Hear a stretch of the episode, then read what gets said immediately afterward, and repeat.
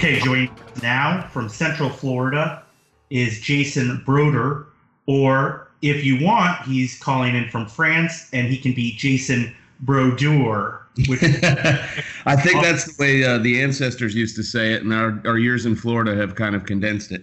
now it's just, I mean, you could just make that B R O D E R. You can get rid of that fancy U in the I, middle. I like to tell people the easiest way to think about it is that it rhymes with voter, and so you can be a broder voter, oh my gosh. Um, right?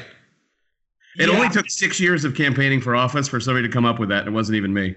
it's going to be, you know, as soon as we're out of this, and I do believe we will find our way out of it, it is going to be, you know, the comedy will return and it'll be, it'll just be ridiculous how ridiculous, it, it, not that the situation was ridiculous, but there will be things like what you just said that will, it will be nice to laugh. Like yesterday, I was doing a pod with Michael Williams from the Florida Chamber, and it was like my fifth one, and I just couldn't I couldn't I couldn't stop laughing because it just I, you know I just reached that point where you, it's almost like a, a gallows humor that you know Yeah. you just needed to laugh at that point.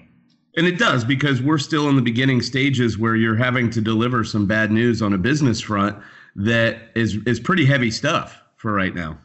I was listening to well let me let me just get the audience in on who you are. Sure. Jason Brodeur, you are what's your day job and what are you doing? Um, I mean, I know you're a candidate for the state senate, but explain what you're running for real quick.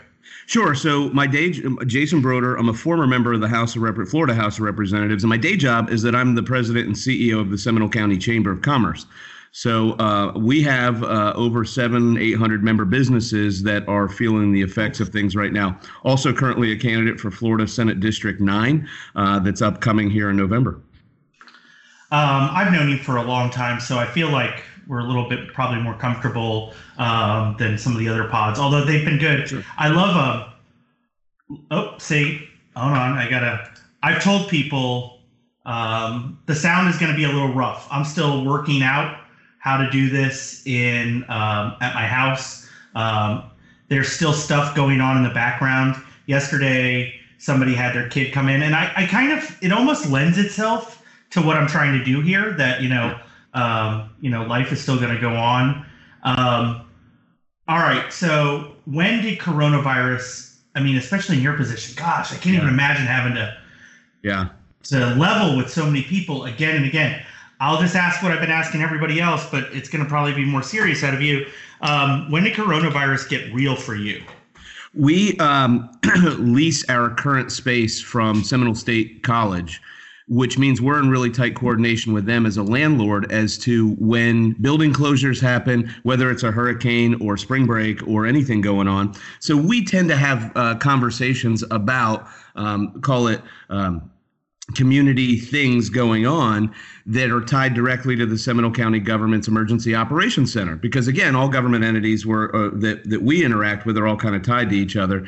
And so um, last week uh, um, uh, we I sent out an email to everybody and I said, you know, not to be alarmed, but here's some things that we need to be aware of. It's possible that this could happen.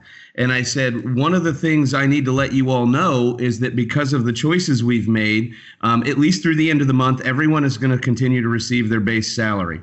And it's one thing to tell everyone try not to, um, uh, so you know, try to social distance, try to make sure that you have some food in the house and that sort of thing. It's another thing to look at, you know, uh, a, a lot of people and say, I don't know how long I can keep paying you if this goes on.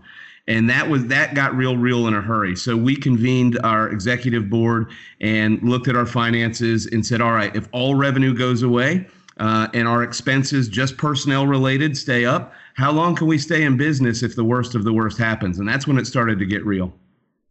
I was listening to Andrew Cuomo today, um, and uh, he was so real. It was um, it, it, it was frightening. Um, you know, just basically, you know, he was talking about you know the triaging that's going to go on, and also the economic impact. I mean, he just he was he made no bones about how bad it was going to be, um, and it was probably the scariest of the interviews that I've heard because he's he's really again New York City's in ground zero because they have you know they're just the economic impact. I remember living in New York on the day that Black, um, it wasn't Black Monday, it was the September 08 crash. And that was one of the scariest moments that I've ever gone through. Um, just looking around, I was waiting table, but just watching all of the billionaires eating at our Upper East Side restaurant kind of recognized that, you know, the their world was ending and Lehman was closing and Bear Stearns. And I'm like, oh boy, this is gonna this is gonna hurt. And so um, well, and, and for us at the chamber, uh, that's setting in for a lot of our retailers and our restaurants. Yeah. And we're trying to encourage them and provide information to say, you know, the choices we make right now are going to really impact how this turns out for us. If we do the right things in, in making sure that we're not spreading it early, that's the sooner we can get open again. And the sooner our kids go back to school and the sooner life kind of returns to a semblance of normalcy. So as I've talked to them, the really encouraging thing is that we're we're really I'm feeling this sense of we're all in it together sort of thing that people go, we get it. It's it's not going to be great, but um, if we do the right things right, we'll get through it, and and we'll do like we normally do, whether it's after a hurricane or whatever. We'll all come back together, and life will return. God, that would be amazing if somehow that American spirit just you know is yeah. reinvigorated and yeah.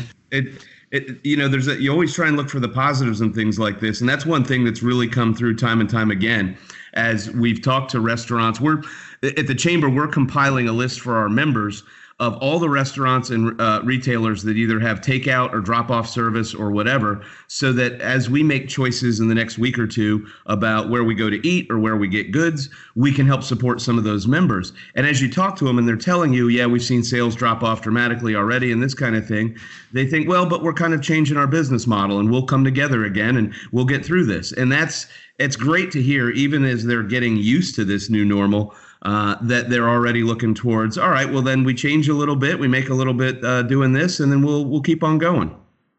Um, you served in the house during. You were still in there because you were eight to sixteen, weren't you? Or were you? I was to, 10, 10, to, 10 to eighteen. Yes. Okay, so you served.